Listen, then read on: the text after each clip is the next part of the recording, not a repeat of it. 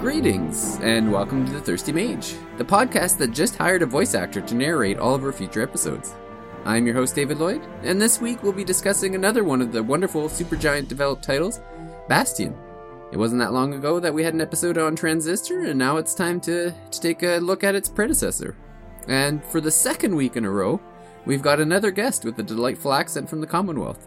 But first, let me just introduce an individual from the westernmost point of the Commonwealth map. He's the reviews editor at Nintendo World Report, Jordan Rudek. So I'm going to try something here, so just bear with me. Um, no, I'm not going to do it. I was going to try to do the voice. I was going to try to do the voice from the uh, the narrator of Bastion, but I'm too embarrassed now. I, I was practicing. I was practicing it before we started recording. I'm like, oh, this actually sounds pretty good. I wonder how it will sound on the podcast. But I'm, I'm too I'm too much of a I'm too much of a chicken. So uh, maybe, maybe I'll get David to add it in post or something like that. But uh, I mean- uh, it's it's tough. You know, it's tough to do a voice because you in your in your head it might sound okay, but then when it comes out, it's like totally wrong, and it's like, oh, you know, I I, embarrass myself enough on the podcast. I don't need to do it in the introduction. So there are plenty of plenty of opportunities uh, throughout the episode to do that's that. So that's right. Yeah, and I don't I don't want to embarrass myself in front of a new guest because he might never he might never come back. So yeah. Well, and uh, for the second straight week, I forgot to ask uh, the the guest how I to meant I pronounce the name. to So remind you to. um, I don't- we're gonna we're we're taking this trip again. So Hey, no, uh, making it's- his, It's exactly just just say it the way you think it should be. I you'll think I'll it. be all right this Yeah. time. And uh, making his first trip to the Mage, I'd like to welcome from the podcast and website The Switch Island, Ben Kingalton. Is it close? Oh, so close, so close. It's actually pronounced uh, Detlefson. very No. good. Very good. Yeah. It's, it's No, not, all, Somebody listened to last week's episode. not at all spelled how it sounds. exactly. You Yeah. had no chance, David. no, it's uh, it's Congleton, but close enough. Congleton, I've, I've, okay. I've heard worse. I've heard worse variations of it. But yes, thank you, thank you for having me. Uh, yeah, Jordan, I'm desperate to hear your um your Rucks impression now. Yeah, I, I at, at some point, you know, this if, if I were really drinking heavily, we'd probably get there at some point this episode. But uh, I, what I'd like to hear is all of David's permutations of your last name. So we, if we want to spend the next five minutes doing that, then Well, it's funny too because I, I I'll get it. I could get it right like a hundred times off air, but as soon as as soon as the pressure's on, like my mind just f- forgets everything, and tongue tongue gets uh, all tied and screwed up. And so it's it's the same as me trying to do the accent. Then, so what we really need Yeah. is to do Ben's last name, butcher it in the accent from Bastion, and then we'll be good. All Then we'll, have, then we'll covered. really be we'll really have a uh, you know top ten podcast going here. So Yep. yeah. well, uh, Ben, you're you're from the the land of uh, some some really good beer. The the the where the pubs. I don't know if they began there, but they certainly uh, have been mastered there. So I'm Yep. curious if if you have uh, any. I don't know what time it is over there right now. Maybe maybe it's too early for for It's, something of uh, a brew. No, it's it's just gone eight p.m. and the kids are in bed, and uh, yeah. So being, I, I I actually thought about this just before coming on air. I I thought, did we invent the pub? Surely we invented the pub, but I didn't get time to Google it beforehand. So someone will need to fact check us. But let's Our- our assume, next- for our next argument's sake, that we did. Next episode's going to be on the history of the pub, and we'll have Ben back to give us a full, a That's full amazing. breakdown. Okay, I'm but, worried yeah. about like some Germans or Belgians coming after us for That's uh, right. butchering the uh, the history, but someone will true. let us know. But we did it best, and I'm uh, I'm representing my country and uh, where I live in South London, and also covering just in case Jordan isn't drinking an alcoholic beverage. I've got three on the go at the moment. And, he's drinking I for the he's drinking for all of us. I knew that this was the episode I could take off because Ben was going to cover me here. So I've got your back. yeah, he's uh, got a flight. He's got a flight ready. yeah. But his flight, they're all like they're all like pint glass. They're all full pints, right? Like, kind of defeats the purpose of the flight if you're if you're drunk halfway through it. But It's the only way I can get through a flight. Actually, Uh, that's that's that's my way. I was a bit of a nervous flyer, and then I've just found the answer is just to get really drunk. Hold on, hold Um, on. Now we've we've got we've lost something in translation here. So David David says flight, unless you're making a joke of it, Ben. When David says flight, he means like a, a set of tasting beers. I don't know if they have them in England. Like we, we get them in Canada, I think in the States as well, but a flight of beers would be like four different small glasses of beer or alcohol, Ah. and you just taste them. Yeah, so you're not, did you're, not not, you're not getting like a full pint. I'm it's sorry, no, probably No. uh, usually it's between a quarter or a half pint. Yeah. It'd be like four half pints or uh, four quarter pints, and but they would be No. like four different, completely different beers. You lost me at a small glass of beer, I'm afraid. I That's was, fair. yeah, yes. I was gone. Fair enough. I don't know if you're Uh, ever going to make it to Canada then, Ben. we just do No. tastings over here. So uh, no, I've got I've got three very you know average sized cans of uh, craft beer from from the local area. So I've got a Brixton Brewery Electric IPA, um, which is what I'm working on at the moment. Make it sound like a project. Uh, and then uh, Gipsy Hill, which is another area of South London where I used to live. Uh, Hepcat Session IPA, and a Brick Brewery Peckham Session. Uh, Peckham is another area of South London nearby. Which I don't know if you guys have. Um, have you ever seen Only Fools and Horses? It's a British uh, sitcom, an old one from like the eighties, I guess. I don't know Don't think Ben. so. No, it probably wouldn't translate to be honest. But yeah, it was set in Peckham. That's what made Peckham famous, essentially. But uh, but yeah, very much enjoying uh, having these in front of me and looking forward to draining them all as we as we crack on. The only, the only, I'm trying to think of like British shows that have come over, like Fawlty Towers. Obviously, we saw. Uh, Mm. Coronation Street is still on TV. I'm sure Ben, you're you're up to date with your Coronation Street, no doubt. Um, Uh, actually, it was on the news today, Coronation Street, that they've Oh, really? because they had to stop. They basically they've they've been filming it since the show started every single day yeah, for the last thirty or forty years, however long it's been on TV. yeah, it might even be Uh, longer than that. I think it's one of the longest running soap operas of all Yeah. time, right? Yeah, But They've just restarted uh, filming it post uh, coronavirus, um, right. Okay. But they're all the actors are social distancing. Uh, all the camera crew are kind of standing back from everyone. The actors are walking around in masks, Yeah. so it's it's it's bizarre because it it reflects, you know, what's actually going on in the world, and they're kind of addressing it in the show itself. Which, um, yeah, I, I guess that's the yeah. only way to make that to make it happen, right? If you're if you're filming all Yeah. the time, you can't just like you know social distance in a, an episode that has nothing to do with the pandemic, because then you're gonna No. wonder what the heck is going on, right? So my my Yeah. grandmother, uh, my so my grandparents are from Scotland on my mom's side, and they. Uh, uh, when when they were alive, my grandmother watched Coronation Street religiously. Like I that that themes the theme song that plays uh, Mm. at the beginning and the end of the episode, like it's kind of ingrained in my brain because it, it was always on when we would come over to their place. So, uh, Yeah. not that I have, have any fond memories of watching the show or anything like that. It just it, it's one of those things you connect with a with a person, I guess, right? Yeah, it's. Uh, I've I've never seen an episode of it in my entire life, and and yeah, just hear that theme music and just ugh, Yeah, just uh, yeah, not good. I- I just watched a Bill Nighy um, Agatha Christie thriller. It was like a four part four parter that came over, uh, played on the CBC here. Hold on, Oh. Bill I- Nye? Yeah, no, Oh, not Bill Nye. not, the- not Bill Nye. Nye. I'm probably pronouncing his name wrong too. Um, I can't. Re- it had a very generic sounding name though, but it was. Uh, it was just on like a, couple weeks ago, and I, Okay. Mm. it's the Again, it's the, not something I've ever the guy seen. from like Love Actually, and he played Davy Davy Jones and uh, I, I, I, I can picture I can picture the actor. I know. I think it's Bill Nighy. I think it's it Nye He maybe. Nye, might be more a- Nye, yeah, Nye, yeah. yeah, I think so. Yeah. Hmm. Yeah. I always enjoy. You've him. watched you've watched more most British stuff he's in. than I have, I think, by the sound of it. Oh, yeah. well, it's Show funny. me. I watched the um, the they tried an American version over here, but one of my uh, favorite sitcoms was Coupling. Mm, yeah, that was like a. It's supposed to be the British version of Friends. That was what Yeah. it was kind of marketed as. I don't think it was anywhere near as successful.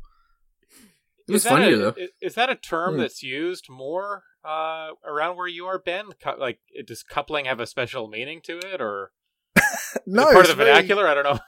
No, not at all. No, um, it's a very kind of old world word, and Yeah, not something so. that you know. It's. Uh, I'm trying to think of a an kind of equivalent to it, like courting. Uh, who are you courting at the moment? Okay, okay, yeah. Nobody- again, nobody talks like world. Yeah, Exactly. But um, yeah, strange, strange title when you think about it.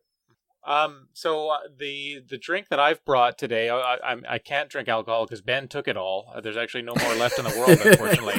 especially between the two of you, uh, you lushes, uh, I can't get a, a, a drop in edgewise. Um, so I it, it so we're recording a little bit earlier than we normally do. Normally we record at 8 p.m. Uh, Pacific time, uh, which is obviously for me after my kids go to bed. Uh, but uh, because we wanted to get Ben on the show, uh, it's 8 p.m. for his local time. Uh, it's uh, noon uh, my time, and then 3 p.m. Uh, David's time. So uh, a little little early for uh, for alcohol, although some might say that's not that's never the case. but I've got a Starbucks drink with me. so my go-to Tuesdays and Thursdays when the wife and kids are out of the house. my wife takes the kids to her parents' house, and so I've got the day to kind of work by myself. So what I've got is my standard uh, Venti cinnamon dolce latte uh, with soy milk. Uh, it's a decaf just for Casey. Uh, extra hot because uh, I, I I don't like when the the lattes you kind of get them and they're lukewarm. I'm like uh, it's I don't like to drink it like that. So extra hot. Uh, no whipped cream. Uh, it takes me like 10 minutes just to put the order in because it's so many words, but uh, uh, it's very good. So uh, that yeah, that's my go-to Tuesday and Thursday. And uh, it, I mean, David, I think you and I talked a little bit about the soy milk and how like you know, you maybe the one at Starbucks has a different taste to it, or it's a different type that they use. Um, I find yeah. that because this drink has so much other crap in it that I don't even taste the soy milk. So no, uh, no, I, I, agree. With I like this one. yeah, I've, I've, had. I don't usually get anything in in my lattes, but I've had the one that you're talking about before, yeah. and yeah, the it overpowers the. Very if I ever so. get stuff like that, I usually have to ask for half sweet because even the yeah. half sweet is too sweet. Yeah, so um, when the fall drinks come out, like the pumpkin spice and uh, gingerbread, whatever they do around the holidays, I get those half sweet because I think the for whatever reason, like that, that's just too much syrup. But uh, this this yeah. one I find it's most of the time it's okay. Sometimes it is a little bit too sweet, but uh, I don't mind it. It's it's my like I said, my Tuesday Thursday routine. So yeah, even one pump is enough in a lot of cases, though. Yeah, yeah. Because oh, like it, regular it, sweets, four pumps, it's crazy. Yeah, it, it, it is a lot, and I I think back to like pumpkin spice lattes I've had where I couldn't even. It, it, was so sweet. I think they do five pumps in a venti sometimes. I, I just couldn't even drink it. I'm like, I just put it down like a no, too much. Well, uh, Ben, I think you had most of the IPAs there, and I've been I've been on an IPA kick, and I thought uh, it's about time to to move on to something else. So I ended up going with a lager. I don't even remember the last time I've had a lager. Ah. And uh, the one I went with this time is it's called West Coast Lager from Le Castor. It's pretty nice. It's uh, a six percent, uh, which is I think it's pretty high for for lagers anyway. Usually, uh, yeah, they're, they are on the lower end of lagers. About, about, five, don't they normally? But yeah, six yep. Mm. You do like your potent brews, though, don't you? I do. Like if double digits is usually where I'm around, somewhere around there. It's got to be as strong as a wine. That's my attitude. But uh, no, it's pretty good. Like I said, I usually uh, I'm in the darker region of beers. Uh, in the summertime, I tend to go to the lighters, like the white IPAs or the or just regular IPAs. Uh, but then, yeah, I specifically thought I don't even remember the last time I had a lager, so I'm gonna find one. And I know Jordan likes to likes to to know uh, some of the details of it, so I looked up exactly the difference between a lager and an IPA. Thank you. So a lager is cold fermented so the, the beer is kept cold through the fermented period, and because it's cold, the yeast falls to the bottom, so it's like a bottom up fer- fermentation. Mm. But with an IPA, the, it's fermented warm, um, so the, the yeast stays on the top, and it's uh, the cold fermenting, I believe, takes a little bit longer to for to, to brew, but that that is the the difference, the main difference between a lager and an IPA.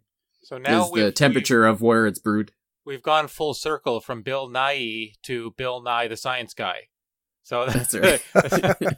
I it's, it's it's very good that we ended with your science talk, Dave. I think that makes a lot of sense, and I, I appreciate knowing those things. Is it's you know the difference between different types of beers is not something I would I would be aware of, or I think that you know, is explained all that much unless you're unless you're really a, a beer connoisseur or something like that. So, uh, so that's good mm. to hmm. know.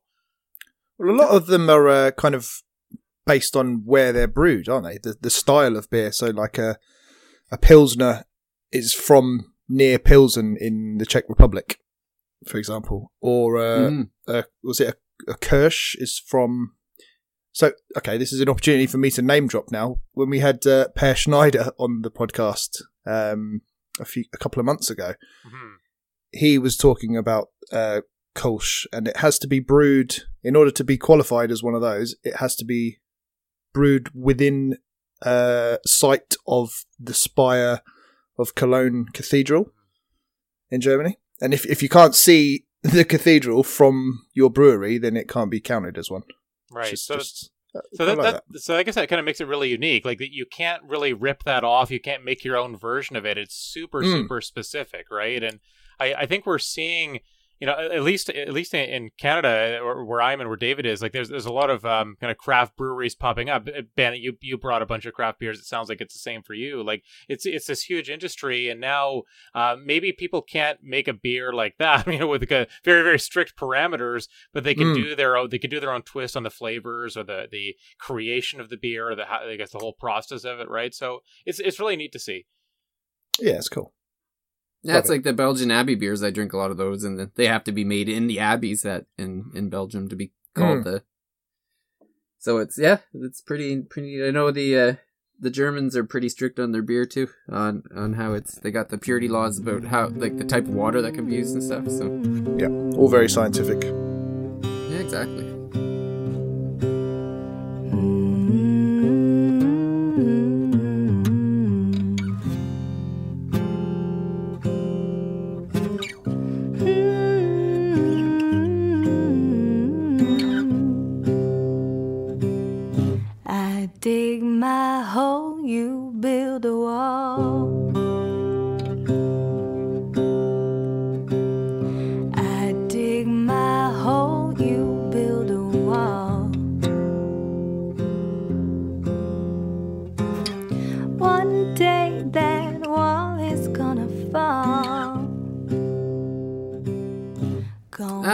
Guess it's probably time that we get into the topic of the night, and that is Bastion. So this is the first game by Supergiant Games. Uh, it was, I believe, two months ago that we played Transistor, which I think was uh, a little bit more leaning towards the RPG. This is uh, a little bit more of an action adventure, but it still has those RPG elements of um, they're not leveling up per se, like the character doesn't level up, but there's uh, upgrades in the weapons and the, the abilities and that sort of thing. So just to, to give a little bit of history about Supergiant, so it was formed uh, in 2009 uh, by Amir Rao and Gavin Simon in 2009. Uh, so these were uh, a pair that were working for EA uh, at the time and in Los Angeles. Um, they were uh, working on the Command and Conquer series, which, funnily enough, is making a comeback now with the the remaster. I'm actually thinking about picking that up. Yeah, I'd like to Uh, play that too. And it's funny that it's such a departure from the games that they. I feel like it's such a departure from the games they make now, right? Real time strategy to action RPGs. Aren't necessarily a lot of uh, uh, overlap between those two types of uh, games. Yeah, exactly. And so this was the first. Transistor was their second. Uh, that was in 2013. Uh, and I have not played the latest two, which is uh, Pyre, which is 2016. So Pyre actually went a different route, though. It's it's a 2 2D game. And then uh, Hades uh, hit early access on the Epic Game Store when, like, when Epic uh, launched their store at the end of 2018. Um, so we we've taken uh, we've now played the first first two of uh, their four games. So, um, and even even playing two, it's pretty clear that they they have a very uh, style and very distinct and unique style that you can kind of be able to, to catch very quickly when you well as soon as you start playing one and you or after you played one and you start playing the other you quickly realize how that like they have a they have a way of making their game Yeah, it's it's quite a um a tight knit little company, isn't it? I get the sense that it's very uh you know going back to our craft beer discussion, it feels like it's very kind of rootsy the way that they've started the business in 2009.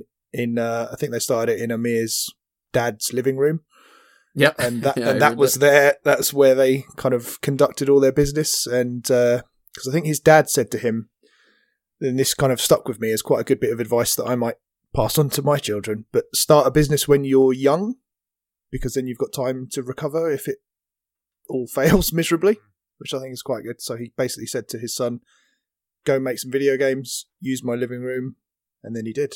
And I think the way they attracted the rest of the team was off the sort of the cachet from Command and Conquer. So some of the team that joined thereafter were um, kind of hoping that they would get to work on something similar, some kind of real time strategy game, and we're kind of a bit oh oh we're not even doing that, something completely different. But um, yeah, it's an interesting story of how they've uh, been. What's it? Yeah, over a decade now, isn't it? Mm-hmm.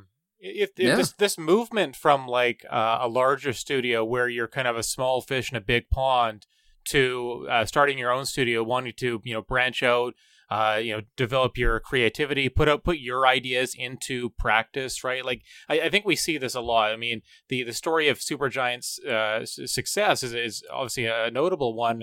I think people really like their games, um, but there for I think for as many company for as many people as we see, you know, leave some we leave somewhere like Electronic Arts or Konami or Capcom or wherever, and maybe maybe they don't do as well, or maybe they they don't have the same kind of success as Supergiant does. Like it's it's it's tough, you know, it's tough to kind of get out there, make your own product. Yeah, They were able to bring people over, and it's a success story. But we we don't always see this, right? They are obviously they were taking a big risk, and it paid off. Yeah. Yeah, we only hear about the successful ones, right? It's there must Mhm. be for every Supergiant, there must be dozens of others that don't quite make the cut. But they're I I'm just amazed at their hit rate. I mean, if you look at the first three releases, you know, Bastion, Transistor, and then Pyre, they've all been uh, very, very kind of highly regarded critically. All sold very well. I think average averaging about eighty seven on Metacritic as a as a company Yeah. which you know obviously Metacritic take it or leave it, but it, it gives you an indication of the standard. And I can't think of another indie developer at least that's had that sort of hit rate straight out of the gate with their first three releases. It's um, that in itself is impressive. I think. Yeah, and they're doing they're doing a smart thing by not trying to release too many games. I think right, like it's three or Mhm. four years basically between releases. Uh, I know Hades, their their latest game came out in 2018 in early access, but I don't know if, if it's been fully released yet or if it's been uh, ported to other consoles yet. Uh, they might still be working on that, but they're they're clearly uh, a company that pays attention to de- small details and you know really kind of irons out all the kinks before uh, shipping their game. So uh, really appreciate that about them as well. Yeah, absolutely. And I think that's that's the reason they've given for Pyre not being ported to Switch yet, for Mhm, example, because I know when when the first two came to Switch, that was the you know that was the next question on everyone's lips. Cool. Well, when is Pyre going to come out? But they they've basically said, look, we are a small company. We're pooling all our resources into developing Hades. Um, so you know, it's basically it's not that simple. Mhm. We can't we can't justify doing a port when we're working on this game that we're all deeply invested in and loving. It must be very difficult to go back to an old game just to. I suppose that's the benefit of being an indie is you you're not solely driven by commercial decisions like that. You can actually say no, we we want to work on this. We can't.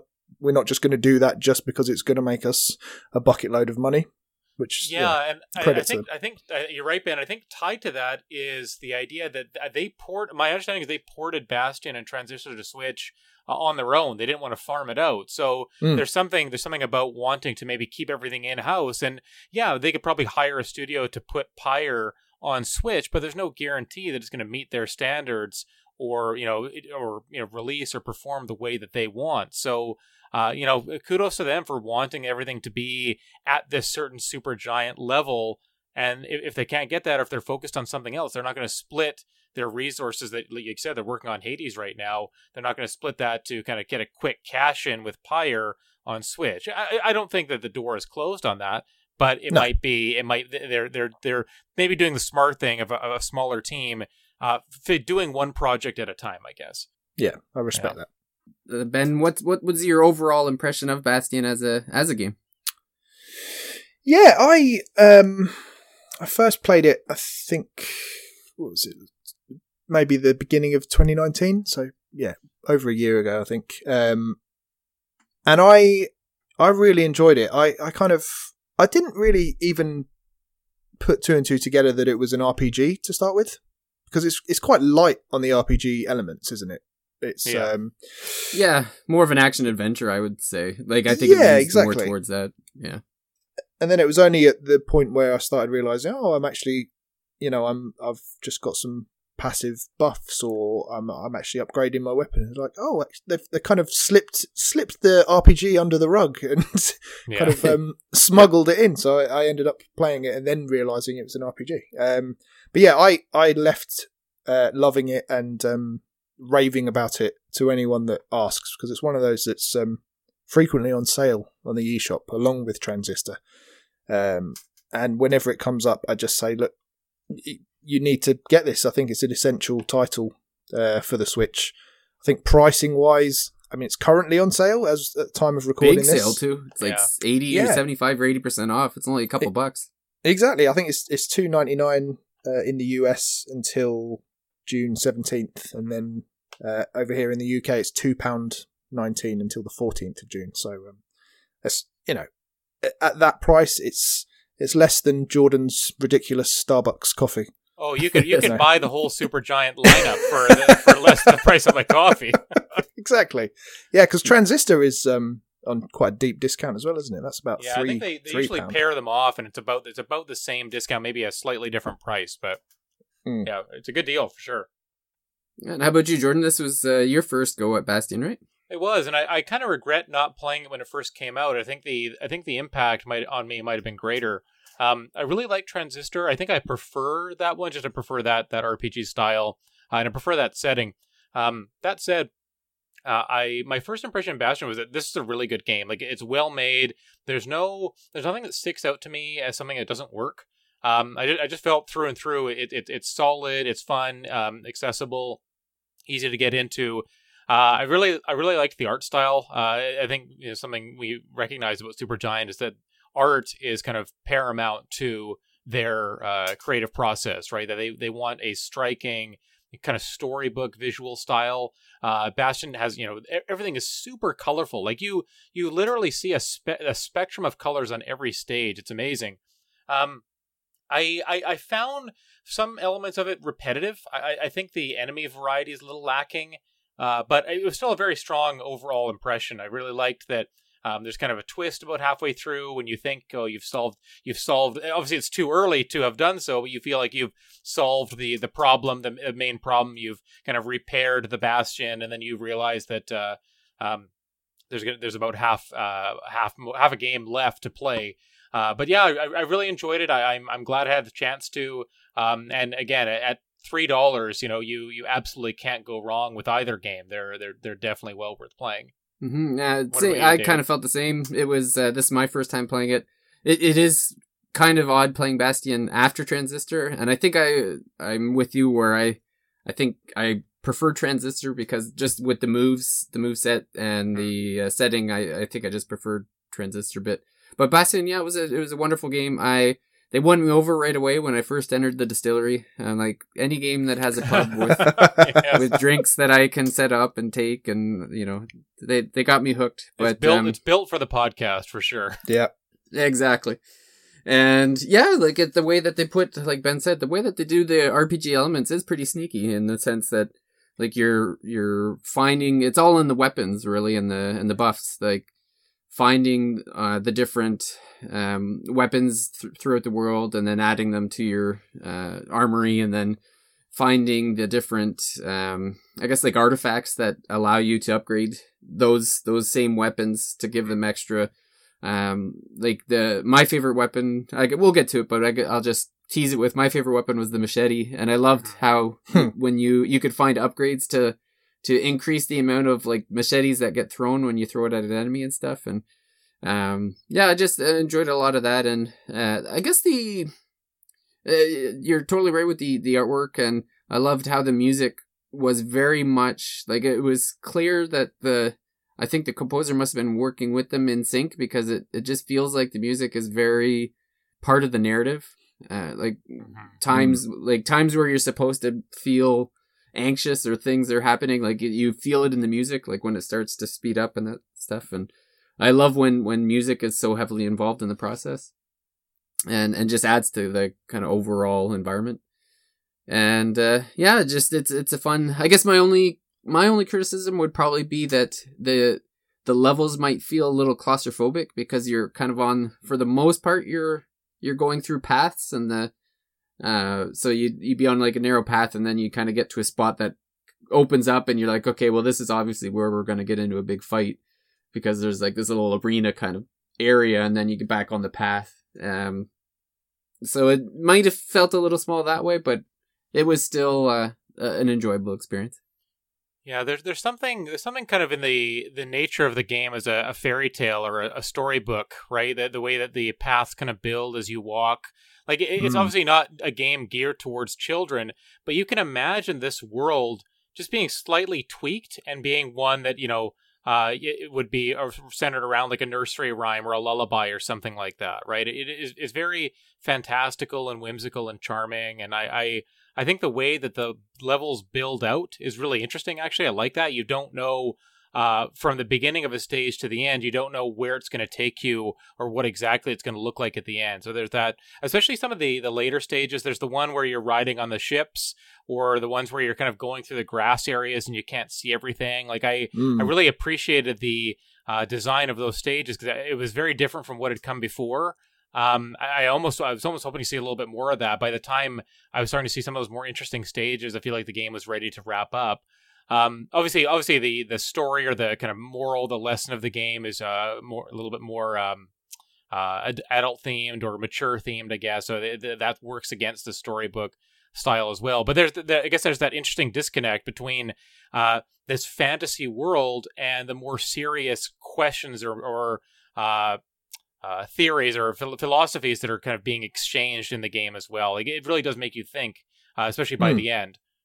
Mhm. I think w- your point there, Jordan, about the um, you know the path kind of unfolding in front of Mhm. you. I think that's quite a, a quite a clever storytelling device as well because Yes. they've you know that it's almost like the story and the gameplay are completely interwoven in uh, much the same way as something like Celeste, where you were both literally climbing a mountain and trying to overcome you know uh, your inner demons as as it were Mhm. this has got the same thing. The the environment is literally falling into place in front of you as you're trying to rebuild this world. Um, and I just think that's quite a clever touch. And the whole, you know, I, I think this game feels like like a first album, like the amalgamation of everything that everybody on this game has thought of ideas wise prior to making this in 2009 it does feel like that sort of perfect storm where they've all gone, as David said, as the the music is so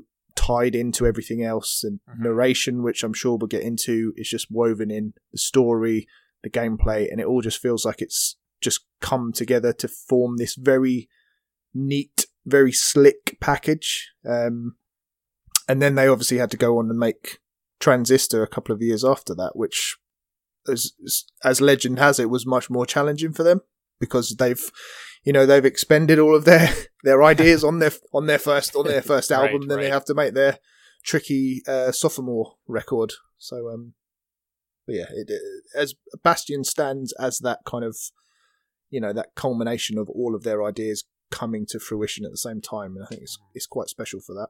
There, there's also the the direct the narrator who's actually directing all of the action as you go, and eh, the way that he describes uh, the the actions that you're taking, and if you do something foolish, or if you if you fall off or something, or you you you strike an enemy, you pick something up, like everything is narrated. eh, I guess in a unique way. Like I think we're we're we're used to stories kind of happening, and then and we just we just read them, we just absorb them. But this one, like you are actually participating in the telling of that story, not just through uh, walking forward and the path kind of unfurling uh, underneath you, but the narrator literally narrating your steps as you take them. Right? Like, It's it's very much kind of uh, another thing that's intertwined is the the narrator describing what you're doing and, and adding all the flavor text that kind of makes the story interesting. Uh, but then there's the the actions you're taking as far as gameplay is concerned. And again, just another thing that works really well hand in hand in, in Bastion. the other point of the narration, obviously, rightly, it gets a lot of attention when people talk about this game. But I think um, the other part of it, it cuts out a lot of reading that you would ordinarily do Yes, in an RPG. That's That you That's know, because the story is told as you're going through it. It's not like okay, we need to stop here, read a few paragraphs. You know, it's it's completely reactive to what's going on in the world. So I think again that that's why this feels like a a very sort of taut kind of RPG light almost because it's it's condensed so much in that way. Mhm. Yeah, and the the- voice actor that we're talking about, uh, Logan Cunningham. So th- he's actually been in all of the all of the games. He's a, a pillar of of the Supergiant games, and um, it's it it's very the the way that it that he, the voice actors utilize is very it's similar to Transistor, but different. Where Transistor seemed like um, uh, I guess the the voice was coming from the sword, like it was he was kind of with you at the time. Where the the voice it, it still feels like you have a companion explaining the story to you as you're going and it kind of like you said fi- kind of fills in the gaps of like when you're walking instead of stopping and reading you're you're being told it as you walk when there's nothing happening. And how the the story um so in in, in both cases like you're coming you're you're really coming in like halfway through a story something's already happened and so you're you're kind of finishing like you're playing out like from halfway point to the end of the story at while at the same time learning everything before it Mhm. uh, and I think that's a, an interesting structure of of kind of condensing like a very big get, managing to get this very big story into a smaller playtime. Mm. Yeah, Transistor does something similar, right? Like you, you do kind of come in in the middle of that story as well, but it doesn't. I don't think it does as effective a job as narrating the the backstory. You do have to actually read the panels in the world. You have to kind of discover a little bit about what's happened in the world of Transistor. Whereas I think al- almost everything that you need to get a full picture of what's happened in the world of Bastion is given to you through the narration. So there's I think they, I don't know, it's just very tight. It's very focused, and it's very uh, seamless. I guess might be a right the right word. Whereas in Transistor, you have to work for it a little bit more. There's a little bit more to decipher. I think. Uh, and in Bastion, it's kind of just it's presented as part of the gameplay experience, and that works really well. I think. The um apparently the inspiration behind the the accent for for the narrator was um from Deadwood. They were watching a lot of Deadwood Oh yes, before yes, before okay. they went into production with Bastion, and apparently Ian McShane's voice was the inspiration. So Uh, a great a great perfect. English actor there. Yeah, and- and he's he's excellent. Uh, He's I mean Ian McShane's excellent in everything you've seen him in. Uh, it was Mm. what was the, there was an Amazon show called American Gods he was really good in, but yeah, Deadwood that, that iconic role for him I thought was uh was, was a good one. It, that's interesting to hear because now if you hear Logan Cunningham's voice from Bastion, yeah, yeah, I, I can do I can do I can hear the similarity between those two. That's pretty cool. Not ready to do the accent that yet, though, Jordan. No? No, no. Uh, now I need to now because now you've complicated it for me because now I need to throw I need to consider how Ian McShane is going to work into this. So I'm, I'm in big trouble now. But if you hear um, Logan Cunningham speak in real life, it sounds nothing like he does in this game. Oh right, okay, It's amazing. Yeah. yeah. So, you know, he, he genuinely is acting. It's not some, you know, withered old guy that's smoked 50 cigars his entire life. um, you know, it's, it's, It makes sense because he goes. It it feels like he's going really deep to to get that to get that over. Yeah, Hmm. it, it's it's very it's very gritty. I think is a good word for it. It's gritty. It, Yeah. It's it's it's seasoned or weathered. You know, it feels like someone who has really been you know in the trenches of war and the and seen seen seen a lot of shit. You know that kind of guy, right? Hmm. Like, and so he's very uh, uh maybe burned or scorned by everything that's happened before. And yeah, so Logan does a really good job there. Yeah, it reminds me of uh, the voice actor for uh, Geralt. Mm, yeah, yeah. Do we do we know who that is? I, I wanna. I'm kind of curious I was trying about to that now. I was trying to Google that. Doug Cockle. I don't know what he what else he has done, but now uh, oh we're yeah, going- yeah, we're going that's down, right. We're going down the ra- the rabbit hole here. So Yeah. He's also done Victor Vran. I don't know if you guys have played that one, ah, right. No, I haven't I- played it. I know, the name. Yeah, but yeah, it's it's the same style, kind of like the deeper, yeah, that that gritty sound. Like uh, they're kind of they're obviously not the same, but on in in the same neighborhood, I guess. I say. mean it's even more than Logan Cunningham. I would say uh, Doug Cockle in, in with his uh, Geralt voice. But uh, to transition, well, to stay on the sound, I guess the I, we should mention about uh, Darren Korb, the uh, composer for the game. So he was actually a childhood friend of Amir. That's that's how he ended up Hmm. Knowing knowing Amir, and they brought him on board when they decided to start their own um, their own game. And yeah, like like we mentioned, I just think the in both in all the in the two games I played of Supergiant, uh, the music has definitely uh, increased the the immersion into the the story and, and the action. So something I noticed about trying to go, I I went back to both soundtracks and just kind of listening to them on my own uh, when I was driving, and I think something is lost with these soundtracks and these games when you don't pair them together.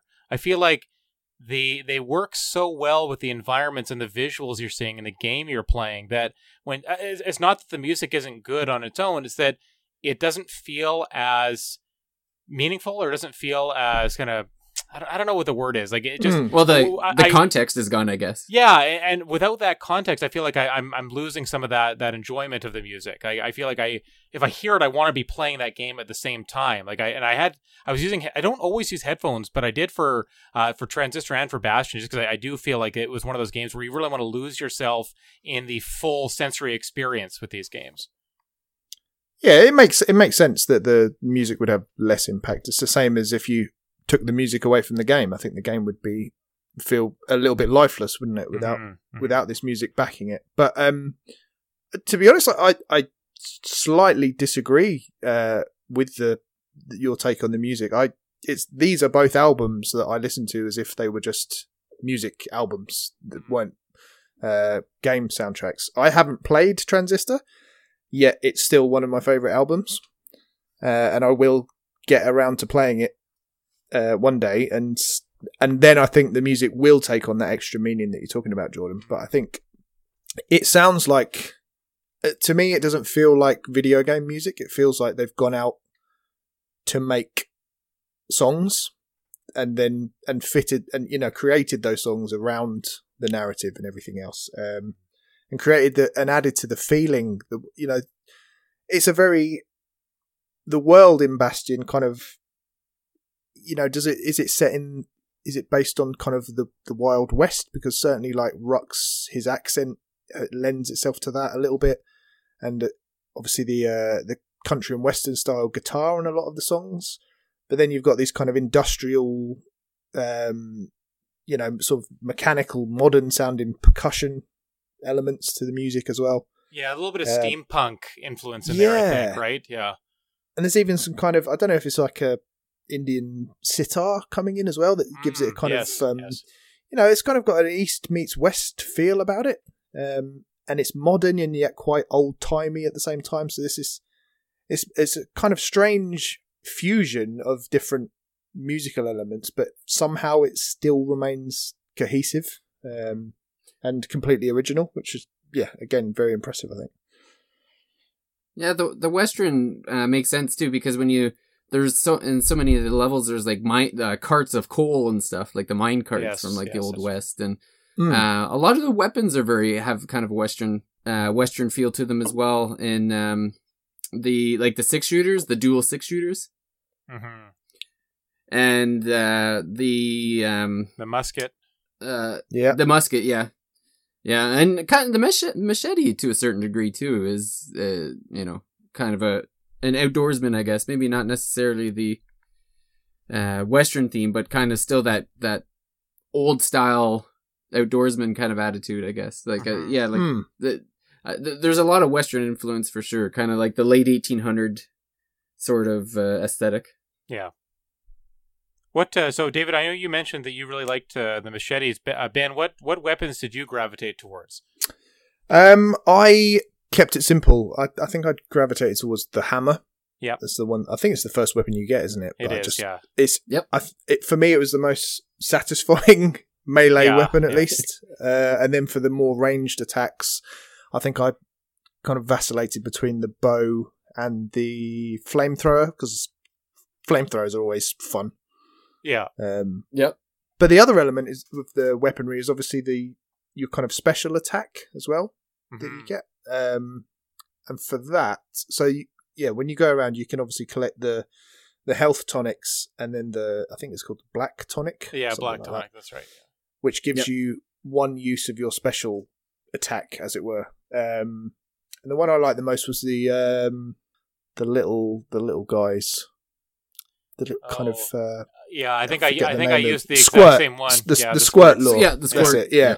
and it's basically an, an enemy that that's got you know little love hearts coming off it to show that it's on your team, and it just Yeah. goes around uh, killing all the other enemies for you. So it's That's Enjoyed it. Yeah, that. that's the exact same one I used, Ben. I like the idea in an action RPG of, uh, of you know, maybe lots of different games of having like a partner character that kind of uh, either takes damage or distracts the enemies. You know, it, it's like having a little drone or a little buddy along with you. Like I, I like that that concept, so I use that a lot.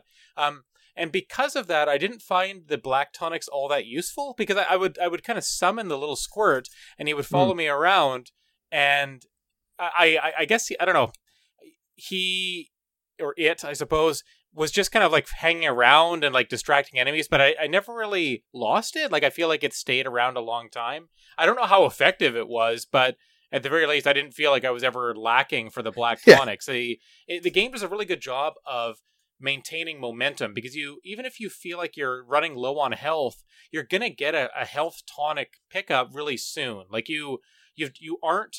I don't think you're meant or conditioned to play very patiently. I think you are meant to kind of, you know, go balls to the wall, like 100%, 110% uh, when you're Mm. attacking. And then, I guess, depending on your weapon, right? But I use the hammer as well.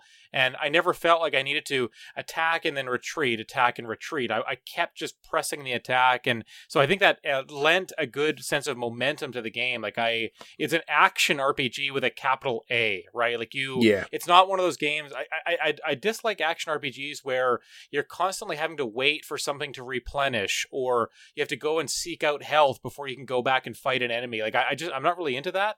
Like if I think about something like Diablo three, like when it went into really embracing the action RPG style, uh, it it made potions less of a focus and made it so that as you were playing through the dungeons, you would get health pickups from enemies really constantly. And Bastion does a really good job of that. You're constantly getting health back. I think about some of the final boss fights, like every every 30 seconds or so as long as you keep pounding away you're going to get a health tonic back and you're going to be okay. Even if it seems a little bit tense with your health going down they it, it, it felt like uh, maybe the timing was really good. Like you would you'd be really close to needing a health tonic and then one would pop out. You just got to run over and grab it and then it would it would it actually used them uh, i think it used some of them automatically as well if you had like a full uh, a full set of three or something like that. So um yeah, I, I just like the way that the game handled its healing and restorative mechanics um even if the black tonics to me like it was it's a cool idea but i, I just i never found a, a lot of use for them with the the abilities i was taking anyways yeah. I never felt a- at any point, oh no, I haven't got any black tonics left. You yeah know, there was never- exactly And, and and I think that, to be honest, it's it's not the most difficult game in the world. I think that's fair to no, say. it's It's uh, no. it's it's a bit of a breeze to get through. Um, and I'm actually playing through New Game Plus at the moment, Hmm. and I've carried over all my weapons and my uh, XP and everything, and I'm just mowing through the levels now. It's uh, you know, it's, well, the it's- the it's chapel too is is the chapel is really, or I don't know, it's not the chapel. Like the the version of the chapel where where you can turn on the gods. That's kind of where the difficulty Yeah. comes in, I guess. Mhm, mhm. Like Exactly, where they can- they have yeah. kind of yeah base a base. They have that base difficulty, which is pretty easy, but then you can make it harder on yourself. And, and then you, it'll help you like grow faster because you get, there's like boosts that it gives. It's, it's kind of like risk versus reward. Like you can make the game harder to get more stuff. Mm. Um, or Yeah, you can so- just kind of go the way it is. as Jordan was saying there, so you can actually. I think there's one of the idols makes it so that the enemies don't drop um, health pickups. that's right yes so yeah. you know, Yeah. and that and you take that. Uh, you know, if you take that away, and then you get twenty five percent extra XP, for example. Um, but uh, in fact, interesting you mentioned the idols because that's that's the only place where I've noticed any kind of technical hiccup with this game Mm, because it okay. it runs really smoothly as you would hope a game from 2009 would. Um, but when you're uh, either selecting or deselecting one of the idols to use, says the name of the idol, and then as if it's about to go into an explanation of what it does, it cuts out very abruptly.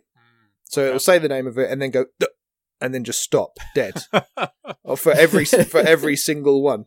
And you're Yeah. like, well, that's that, they've left a little bit of rough around the edges uh, in some of the places, but yeah, be interested to see if you guys experience the same thing if you. Maybe if you maybe in their that. play, their play testing of this version, Ben, no one actually chose to use any of the idols, so they, they never checked it. Like I, I, I feel like though, like Transistor has something like that as well, where you can make the game harder if you want to for some extra reward. So maybe this is kind of a, Mm. a signature of the uh, Supergiant game style. But um, yeah, it's not my favorite element in, in, in games is when you have optional. I'm not against optional difficulty, but get me don't get me wrong. Like I love accessibility options, but I I, I guess I kind of prefer when the just I want like the normal difficulty. I hope it gives me a little bit of challenge. Uh, I, I I'm I'm happy that people can kind of adapt that to their own style. But yeah, you're right. I mean, this is definitely a game that is expecting to be played multiple times. There's a new game plus. There's a there's Mm. leaderboards. I think I don't know if there's there's time trials or something like that. But you you are meant to or you are encouraged to play this game. Uh, or at least different elements of it many times, right? Like you think about the um, not not every weapon in the game has its own kind of uh, trial stage or practice stage where you can Yeah. complete a little trial with the weapons to uh, unlock uh, special uh, items or uh, unlock boosts that you can use for those weapons to improve them. Um, Some of those are really tough, actually. Like you, there's three different levels depending on the score that you get with each weapon. Um, I think I only got a like the one star, the first place uh, prize. I think I only got that once out of maybe five or six weapons that I did, and I tried them a couple times. Like they're they're they're interesting and uh, I guess unique challenges that again is another way of maybe an optional difficulty, right? You don't you certainly don't have to do those, but the the bonuses I thought to improve your weapons were worthwhile. Yeah, exactly. I, I actually tried one. You know, you, you've got these horde um, kind of waves of enemies that you can take on, and uh, I tried one last night with probably about three quarters of the idols turned on, Mm. thinking, oh Nice. well, okay, this should balance things out. I should be able to have a fair fight with these guys, and I, yeah, I backed out of that very quickly. I can tell Yeah. you, it was yeah, it was borderline impossible. But, um, but yeah, I, I think one just as we talking about weapons, um, another minor kind of it's not really a criticism, just a niggle that I had was when you pick up a new weapon, you're stuck with that weapon for the rest of the level. Yeah, unless there's unless you there's come a place, an unless there's an arsenal Yeah. or armory. Yeah. Yeah, I had the same Um, the same uh, issue too. No- Yeah, no, I didn't that- like that as much. that bothered me. So you know, I'm having a whale of a time just going around bashing stuff with my hammer, and then I just get lumbered with you know pathetic little pea shooter of a pistol, and it's kind of like, oh, that's made the rest of the level annoying. Yeah, it would have been nice if they could have just like left it on the ground, uh, the item that you discarded, and you could pick that up again and just keep, Mm. keep having that one. But I, you know, I I guess it, it, it does force you to try the new weapon. So I, I kind of see the uh the, the the impetus or I see the reasoning behind that, even if it is a little bit mm, maybe player unfriendly to to force you to use something if you're if you're not uh, if you're not ready to go. I mean, if the game were really hard uh, and they forced you to switch weapons at the beginning of the stage, even though you'd powered up your previous one, I think it'd be more of a more of an issue. But uh, I, I- I was going to say there's one other thing.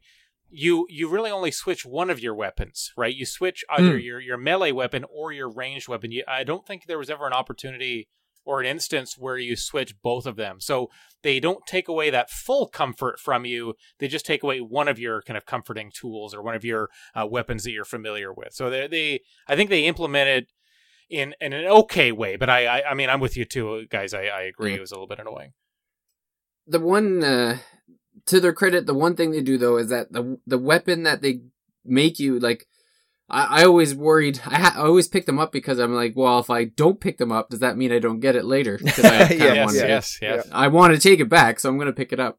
Um, but the one thing that they do do is that the, the weapon you pick up is useful for the enemies that are you're about to run into. That's true. Uh, like I think of like the the flamethrower. Like I almost didn't want to pick up the flamethrower at the time because I'm like, well, these are the, my two favorite weapons. I I think um, I had the machete and uh, uh, I had the uh, I think it was the sniper rifle at the time Hmm. potentially, which I really liked. And I was like, ah, I'm, I bet you I'm going to need this. And the that that flamethrower was actually quite useful for taking out like the enemies that were that were about to come. Um, so I mean it it's deep, and then it's the same when I picked up the uh, the sniper rifle. Like they they had enemies that easily were defeated by the sniper rifle. So the, I I didn't always enjoy using the weapons, but they were at least useful. Yeah, for sure. They they, they design the stages, uh, at least the part of the stage where you find the new weapon is meant to highlight why that weapon is useful to you, right? Like the flamethrower is used to burn down all the grass. The sniper rifle lets you hit those towers, uh, the Mm. turrets that are kind of like too far away for your uh, your musket or for some of your other weapons to to hit accurately. So. Um, yeah, no. Again, it, it's it's not a, maybe not a perfect implementation, but uh, you can see what they're doing. You see what they're trying to do there. Yeah. Should we should we Mm. talk a little bit about the story? Like, what what did you guys think of the the story? And uh, you know, maybe some light spoilers here. Like, I think we should talk about the ending because you you're presented with a with a, a very interesting choice. I think so. Well, I think we Hmm. can tell people listening if you haven't played yet, we are going to talk about the ending here for at least the next ten minutes or so. So, Ben, what did, what did you Yeah, think of the the story and then the the choice at the end? Yeah, I, I kind of. There's a bit of chicanery in the story, isn't there? Because it, it starts off very simple, Yeah, uh, and you're just picking up fragments of story either from items that you're bringing back or uh, just from from Rucks, just recounting stuff as you go along. But I think, yeah, when you start meeting the other characters, is it Zolf? And I can't remember the the girl's name that you bring back to the Uh, bastion. Zia? Zia, that's the one, yeah. Um, and Yeah. that's when the story, and you start learning about the Ura, and that you're kind of, you know, there was a kind of a war, almost a cold war between two different countries, and um, th- th- it really adds quite a few layers of depth to the point where, you know, there's, uh, and now we are getting into spoilers, but there's there's a point where Zolf appears to kind of turn on you because you know and go back to his country, and then you're Mhm. faced with a choice of what to do with him at the end. yeah. do you that's right. do you rescue him or do you leave him and save yourself? Um, which again, I, I don't think it was something. I think when I first started playing this game, it it just seemed very action heavy, and because the story was just almost uh, you know environmental in the way it was being told, Mhm. it, it it it didn't appear to be much about the story. But by the end of it, when you're faced with that choice, first about Zolf, and then the big choice of whether you should, you know, turn back time or kind of stay and rebuild for the future.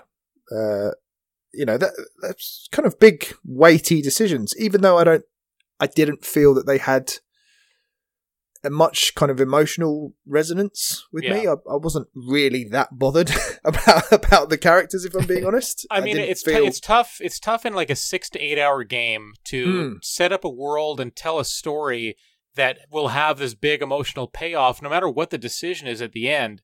Um, there's also not much after you make those choices that is uh, all that all that emotionally resonant or all that emotionally powerful. Like I I do think the moment when you choose if and I, I did this if you choose to save Zulf and you're carrying him through kind of this this uh, these narrow corridors where you're Mm. surrounded by enemies that are just sh- sniping at you and they're just shooting you right and you you can't you can't die but the idea of just being bombarded by these people as you're kind of you're you're you're you're you're, you're working to save someone that you thought was bad right it, it is a it's an impactful scene but I just don't know that there's the payoff afterwards, right? Like you, you have the gameplay moment that is um, very interesting and very maybe thought provoking, but then after it, I don't. And this goes uh, hand in hand with the final choice you make.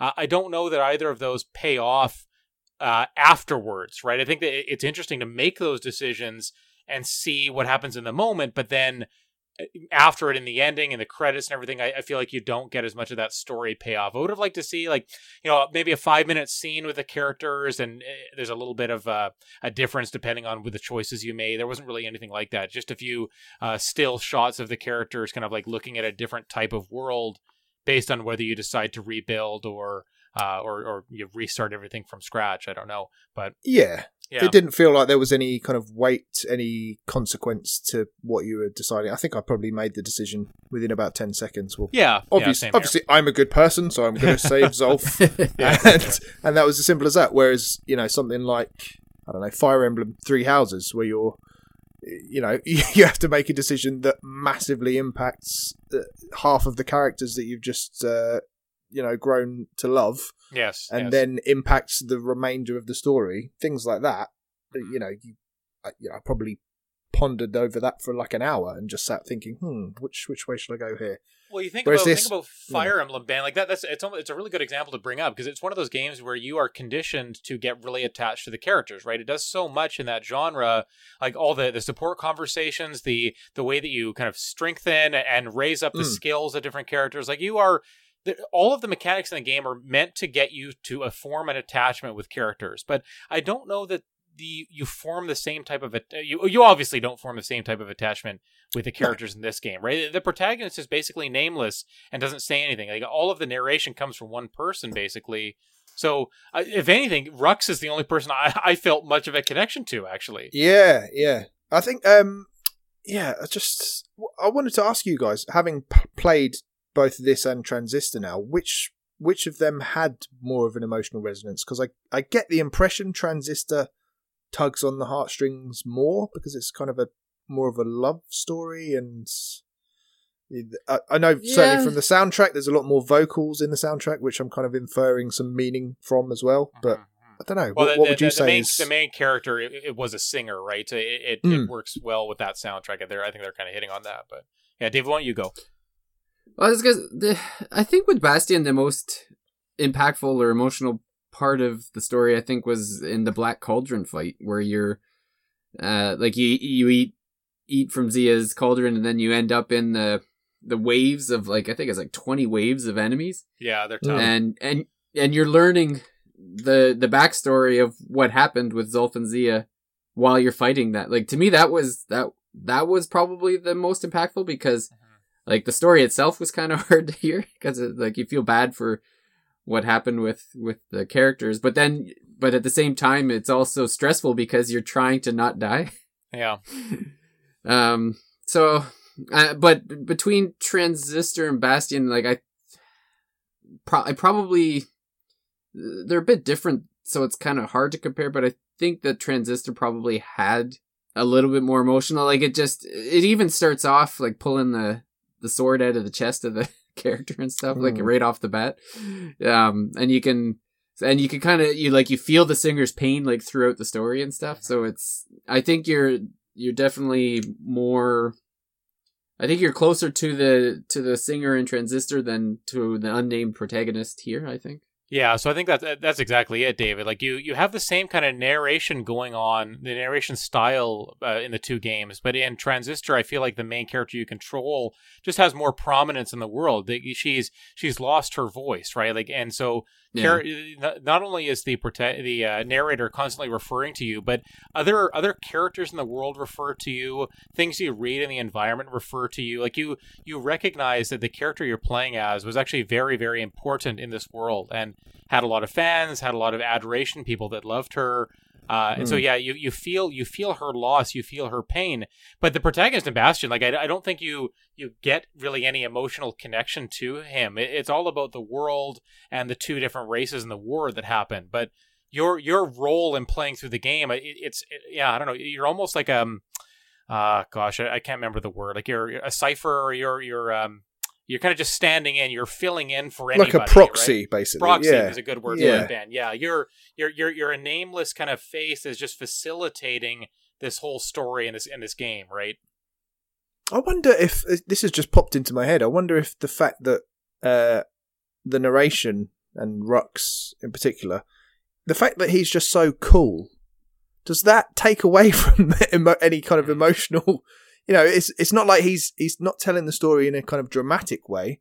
It's done in a like a casual observer, like he's you know sitting in a pub, smoking a cigar and recounting this thing that happened in the past. It's I wonder if that you know, imagine if the story was told, oh, and then he and then he got murdered, and oh, uh, you know, in, in more of a dramatic way, whether that would have had more effect. I don't know. So maybe maybe what it is, Ben, is the idea that it is being told from the past. If all of this stuff has already happened, he can be detached from Mm. the emotional connection to it, right? Like whereas exactly. in Transistor, the the the sword is narrating things as you go. It's talking to you, uh, the, the girl who you play as Red. It's talking to you as those things happen, and he and the sword is kind of re, uh, recalling, you know, the the past, and you know, just talking about, you know, you you can see this love between the two characters in that game. But in Bastion, there's nothing like that. It is it is very icy, cold, detached, and just kind of like matter of factly telling the story, and he, he tells it in Rucks tells the story in a good way, but Mm. it's not. I don't. It, it doesn't feel like he is emotionally invested in it, and so because he knows it- what's already happened. I guess Exactly. Yeah. And So Yeah. i- if you already know the result, like, and I think it's just the way he tells the story. It's supposed to be. It's detailed. It's touched with kind of all the little things that happen to you in the game, and all the little actions you take. But yeah, there is that space between the events and how Rucks is describing them. It, it's not. It doesn't feel like he is all that affected by it. Mm. We've we've cracked it, lads. I think this must be a first. Okay. We are the first people to successfully critique the absolutely flawless narration. So, in- David, in please please put that in the podcast title, if not the show notes. Okay, we've solved Bastion. yeah. That'll be the ti- the title uh, title of the episode. We That's solved good. Bastion. That's good. Call for alcohol this evening. Drink up, drink up, drink up, and order again. This is the last call for alcohol. Get Well, maybe going. this is probably the perfect time to move on to last call then. Yeah. because we've we've we've uh, we've cracked the case. It's We're, done. we're, we're the So- highest point we're possibly going to be in the episode. So it's, time- it's time All downhill. Get out while Yeah. we're ahead, right? Exactly. okay. So uh, yeah, so for last call, I was thinking, um, uh, uh, like I I haven't played Pyre or Hades, but so I don't know exactly how much off the formula those games are. But obviously, Bastion and Transistor had a very uh, formula to it. Like you you Mhm. could play it and know that this is a Supergiant's game. Um, there have been examples in the past where there's been like series uh, and games that where they they have their distinct feel, their distinct way that they're made, and then the publisher or developer, uh, you know, decide that it's it's time to move on. Like we've we've uh, ran this well dry. It's time to move on. And I'm curious, uh, in your experiences, uh, do you feel like a a, a bitter disappointment when uh, a favorite series of yours decides to move in a different direction, or do you feel an excitement for what's what's to come? Ben, why don't you Wow. go first? I, I I have an idea I want to talk about, but I'm trying to try to think of some examples of it. Okay, well that's more than I've got, but I'll try and Okay. freestyle. Um, You see, if I talk first, I can put you on the spot first, give myself more time to look. good, wow, so throw the guest under the bus. Thank you. I'm just I'm just Um, revealing the tricks of the podcast trade here. Okay. Um, yeah. What? I mean, I, you get so used to a certain company or a certain franchise giving you uh, what you want and what you're comfortable with. Um, you know, thinking of the big boys, I think something like Zelda jumps out as uh, Mhm. you know it's it's an obvious choice, but I think when they kind of completely have taken the franchise in different directions, uh, you know, whether it be stylistically with something like Wind Waker, and I can remember the uproar because Oh, people, bad, people, yeah. you know, uh, people were just absolutely losing their minds over the fact that oh, it looks like a children's cartoon now, and we were expecting this. We- You showed this demo where he was fighting Ganon, and it looked all gritty and realistic, and that's what people liked at that time. You know, when when the 3D graphics had kind of, uh, you know, they've been established, they weren't just polygonal messes anymore. Um, people wanted gritty realism, and that's what PlayStation was bringing uh, to the industry. And then Nintendo just goes, well, we're going to make this cute little cell shaded cartoon version of your favorite uh, franchise. Um, and then they've done it again with Breath of the Wild. But I think that's uh, you know, and even more so because they've changed so much mechanically uh, what what we've been used to in previous games. Um, so I think no more dungeons. no more dungeons, exactly. Breakable weapons, you know, Mhm. diff- many different ways to solve uh, the shrines rather than just I need to find the hook shot, and the hook shot is what's going to get me out of this puzzle. Um, so things like that, that you know, they they do raise a few eyebrows when they change these things, but ultimately, I think you know that's that's where you kind of respect that. That's probably the the best example I can give of um, a developer just doing what the hell they want to do, not what you want them to do. And luckily for Zelda, I think it's come out uh, pretty well as, a, as, Yes. as, a- Well, as a game. That's a- Um, That's a good example of one where it worked. Uh, Yes. It's funny when I was making this question, and uh, I'm not going to get too deep into it because this might be the example that Jordan uses. Um, I had uh, in my mind Mega Man because Mega Man had a very set like eight bosses, take their weapons, go like the structure of the the levels were the same, and uh, and now it's it's like the the the feel of that has changed in the new Mega Man's to the point where I like I'm pretty sure some people enjoy it, but I think the overall opinion is that like what are we on Mega Man 12 or 13 now Ele- and ele- it's 11 came 11 out was the last one. 11? ago. Yeah. and people don't have the same affinity for 11 that that you know the two three four five you know all those Hmm. old ones that we we remember so fondly Hmm. like it, it's it's it's where it's like okay they're changing the formula but i don't know if the public has gone with them on this I guess I the thing is though with with Mega Man, um, at least it's not Sonic the Hedgehog oh. because Oh. that, Well, so the that problem would- is Ben Sonic was never good, so no, but I, I think you, one could argue that it was better before they changed it to 3D. oh for that- sure. And then, if and I had to give went, an example Yeah. of a of a of where a developer has changed changed things and it's gone terribly terribly wrong, Sonic is the one that jumps out to me. Yeah. I mean, Sonic's tough because you, I, I- as soon as they made the jump back to 2D Sonic with Sonic Mania, like th- that's that's when I think they really uh, found what the formula should be. Right. I hope they keep making Sonic Mania games because I think it's the best one. Um, Yeah. I'm not a huge fan of, of Sonic games in general, but I recognize that uh, that to me that one's a lot more fun to play than uh, any of the other ones, especially the 3D ones. Um, uh, speaking of uh, Mega Man wasn't going to be my example, David, but I think it's a really good one because 11, which I reviewed, is is very different from the original 2D games. Uh, You know, eight, eight, obviously seven and eight were kind of a graphical departure, uh, played a little bit differently, but you know. One to six, and then uh, nine and ten, like they, they were all very, very similar. I think people liked that. Obviously, when you get to like ten entries in a series, uh, a little bit of fatigue starts to uh, to creep in. So the, the game series I was thinking about was Shovel Knight.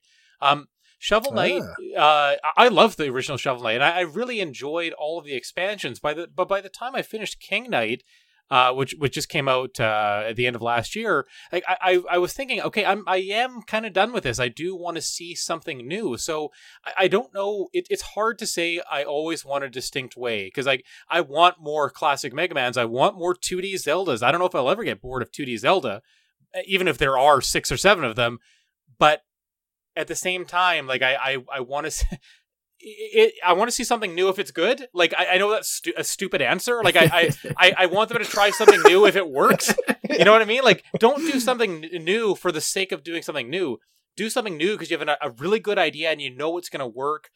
I, I, get that's a selfish kind of player centered uh, view. I'm not taking into consideration like you know development development constraints and creativity constraints. Like I get that, but like yeah, I don't know. Like I th- there are lots of examples of games where one or two entries don't work and yeah the transition to 3d was a big part of that because everyone was kind of Mm. experimenting right like then you have mario 64 which made the jump seamlessly ocarina of time changed up the style but still uh, an excellent you know 10 out of 10 masterpiece type game um, and for every one of those there's probably 10 that didn't make the jump very well it's it's tough like i i'm more of a sequel person than a distinct way uh, just very quickly, my example is going to be Dragon Age. Uh, Dragon Age 1, open world, traditional RPG. Uh, then the, in Dragon Age 2, it's much more action focused. The world is much more condensed.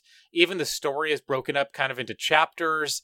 They took, I think they took so much of what worked in the first game and did the opposite Away. of that, right? They, they, Yeah. they directly did was the opposite. Um, Yeah. And I, I, I hated that part of it. The first one felt so open. It felt like the decisions you made mattered. The path you went through the game even the, the main story was kind of the same. There's a lot of side stuff you could do that was that was meaningful. And then in the second game it, all just felt like a kind of a race to the finish you know? And there was the time skipping and all this other crap. And like I don't think Inquisition Inquisition had its own problems, but I'm really looking forward to, and maybe we're missing it right now as they as the Sony PlayStation events going, PlayStation Five events going on. I want Dragon Age Four to go back to the open style, the not just narratively open, but the open world uh, uh, elements of the first game. I'd really like to see that. So. Uh, Hmm. My answer to your question is I don't know. Like, am I just? I'm, I'm just. I'm, Yeah, that's mine my- too. my long rant is that I I'm I'm disappointed when you've if you do a really good job on the first one and there aren't any sequels and then your second game is completely different. I would be disappointed by that. I would say like Yeah. do a sequel or two. Like give us a little bit more of this before we get tired of it, you know? Yeah. That's all. I'm glad you said it because I was thinking it. Good. Yeah. I was like, I, I'm the exact same way. It's like I, I have no problem with going off the formula. Like you, you can do three Zeldas one way, and then all of a sudden the fourth is completely at a right field, Yeah, yeah. and uh, it'll be great as long as the game is good. Yeah. So, I- I so mean- no no pressure, developers. If you're Th- I mean, this is the this is the truth about any creative endeavor. Like, and, and, and I think one the reason why people don't take risks is because of because of idiots like me saying like, "Oh yeah, go ahead, take a risk, but it better be good." You know, like that's what that's what the managers are saying in the business meetings, right? All the all the bigwigs on the top floor, are like, "Oh yeah, we're happy to endorse your creativity, but it better be good." You know, like I I, I Yeah. it is it is a very selfish viewpoint, but I yeah I don't know. Just, we're allowed uh, to be before- selfish sometimes. Before we move on, though, David, this I'm conscious that you guys haven't yet mentioned Final Fantasy once in this in this entire podcast, and I know uh, contractually contractually obliged to mention it. Man, every we were single trying to have one episode. So I'll and do you it spoiled it. It was But in how- my mind the whole time. Trust me, I was I was thinking it. I just didn't want to. Didn't want to. Didn't want to do it. You know, who knows? David, How David's urge to talk about Final Fantasy rises every minute. By the time we get to ninety minutes, he just starts blurting out Final Fantasy eight. Like there's nothing we can do to stop it. It's like a like a Yeah. fire hydrant, you know. But how do you feel Well- about the, the kind of recent twists and turns that that's taken compared? You know, you know, you can't mention it without mentioning Dragon Quest, which is always kind of sticking to its formula quite rigidly. Um, Yes. Yeah. And Final Fantasy obviously switches things up, you know, seemingly on a whim. How? Yeah. Back to your question, David. How does that kind of make you feel when you get something I'm- that's brand new? I'm perfectly happy. I guess I have to go back to the I I like that they want to do something different, and uh, it's great until I get a Final Fantasy 13. so, Yeah, uh, so it's it's tough like the because I know uh, 15 was a pretty big departure, especially since like they left the turn-based combat, which has always been it's one of the few things in Final Fantasies that's really been uh, uh, throughout them all. Like, uh, I, like you you get your clumps of Final Fantasies that are very similar. Like four, five, and six are obviously pretty similar on the Super Nintendo, and then your PlayStation One, like seven, eight, nine. There's there's some differences with the combat system and such, but there, you can still feel like the era, and then like the PS2 era and that sort of thing. So, but um, but I I I like that they're changing. Uh, I enjoyed 15. I didn't mind the change from the turn-based style, but if I didn't, I think had they done if if 15 wasn't an open world it's almost like they took away the turn-based style that I liked but then they gave me back the open world that they took away in 13 Mm. that that I wanted back so it's like okay well you took away my turn-based which I prefer over the action RPG but the open world that they made was so good I I just I didn't mind so it's I, I guess it kind of does go just if it's good I I like it and if it's if it's not I'll complain well, I think that's another problem that we've solved, isn't it? Basically, it's just you know we've solved Bastion and we've mm. solved development of sequels. just yeah, just so- just, just only make good games. make it good. That's yeah, right. Make Easy. whatever you want as long as it's good. Uh, well, this is a probably a good spot for you to uh, take over, Jordan, and take us home. Yeah, I, but the good spot was five minutes ago before we started talking about Final Fantasy. But uh, that's okay. This will be the second second uh, good opportunity. Uh, so Ben, it was awesome having you on, buddy. Uh, this was uh, kind of a, a long time coming, obviously. Um, can you tell people where they can find you? What kind of stuff are you working on right now with the Switch Island? What are you guys up to? yeah, sure. So we are yeah we're the Switch Island. We are a weekly uh, podcast. That's probably our our most um, closest to our kind of tentpole thing that we produce. Um, s- we're kind of we we've recently, as I mentioned earlier, switched over to a live podcast. So we record that uh, eight thirty BST every Tuesday, which I guess is what three thirty your time, David. Yeah, three thirty like. Eastern Uh, and twelve thirty Pacific. yeah. I think. Yeah. Yeah. Um, and that's a lot of fun. We're, we're very much enjoying recording it live. Um, it's a very light-hearted and chaotic experience at the best of times, and doing it with people uh, commenting in chat and joining in with the fun is uh, is is very good. I would say if you enjoy um, your content with a with a slice of British humour and sometimes quite childish humour, to be honest, uh, and a few beers involved, then definitely um, come and check that out and give us a follow at the Switch Island on Twitter. Um, and if you want to, you know, criticize anything that I've said on this episode, you can come and speak to me personally uh, at ben- BenjiKong on Twitter. Um, what else? I feel like I should plug something else. Yeah, occasionally we do um, another podcast called Desert Island Cartridges, where we have uh, esteemed guests such as Jordan, for Yes, example. that's right. He was on it. that, was, that was Uh, a lot of fun. Couple of months ago, which was good. Um, Mhm. Which reminds me, Jordan Lewis wanted Yes. me to ask you Uh-oh. if you've tried haggis yet. I no, I haven't. Um, I, I, I, I, you know, I'm, I'm the least adventurous person in the best of times. So, uh, I, I think it's at some point in my life I would like to, but I'm, I'm I'll, I'll tell you this. I, I, I have cousins in Scotland, and I, I do want to bring my boys over to visit them at some point. You know, because because my my mom's side of the family is from there, and so I'd, I'd like to, you know. Do like a kind of a, a British Isles trip. I, you know, I want to go to, to Scotland and England and uh, just, just you know see as much we can visit uh, in a week or so. Um, Mm. And I think that if I was going to have haggis, I would have it there. I don't think I would have it here. you know, like I, I I'm already worried about the, the the the taste of what haggis is on a very basic level, but then to try a Canadianized version of it maybe is even uh, a little bit more scary to me. So uh, I I, I do want to try the genuine article at some point. So you can tell uh, Lewis that if he's not listening that uh, well, at some point. But I'm going to do it with my boys beside me so that uh, maybe they, they can finish it if I don't like it. So Very good. Um, Yeah. But yeah, since you know we've had we've had you on Desert. Island Cartridges, Jordan. We've had uh, Casey and Perry on. So I guess the next one would be to have David on. So David, you're welcome anytime. That would be awesome. Sounds good. yeah, another that'd be a lot of another fun. Final Fantasy discussion, I guess. Oh, Oh god. Actually, I, I rescind that offer. yeah. They,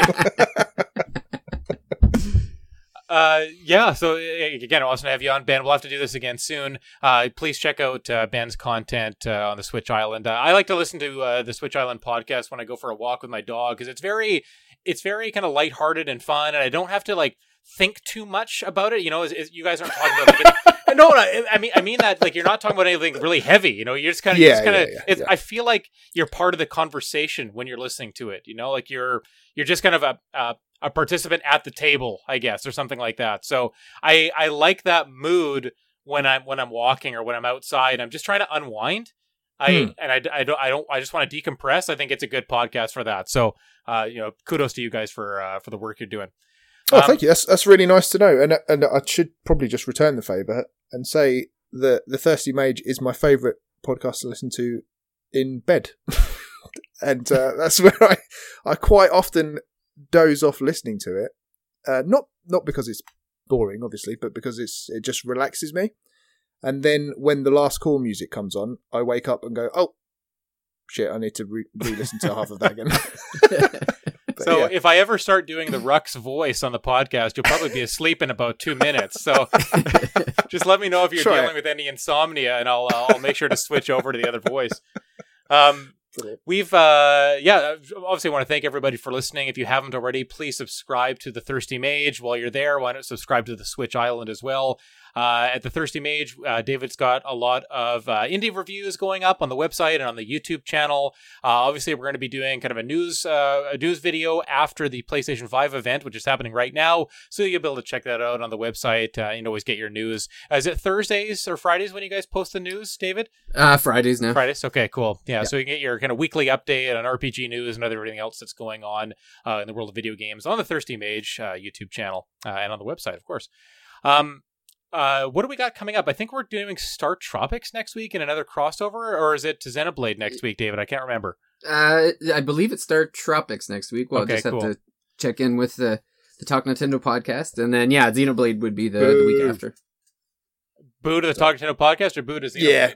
No, booing. Booing You better not boo. Xenoblade. 'cause I Boo. really enjoy. I really enjoy Oh, that. I am I'm loving Xenoblade. Don't worry about it. This that. is good. I- If if if the timing, if the stars align, maybe we can have you on for the Xenoblade episode as well because um, it's your first time with the franchise, I believe. It Dan? is, that right? Uh, yeah. but I'm only about 20 hours in though, so I will have to Okay. get a move on.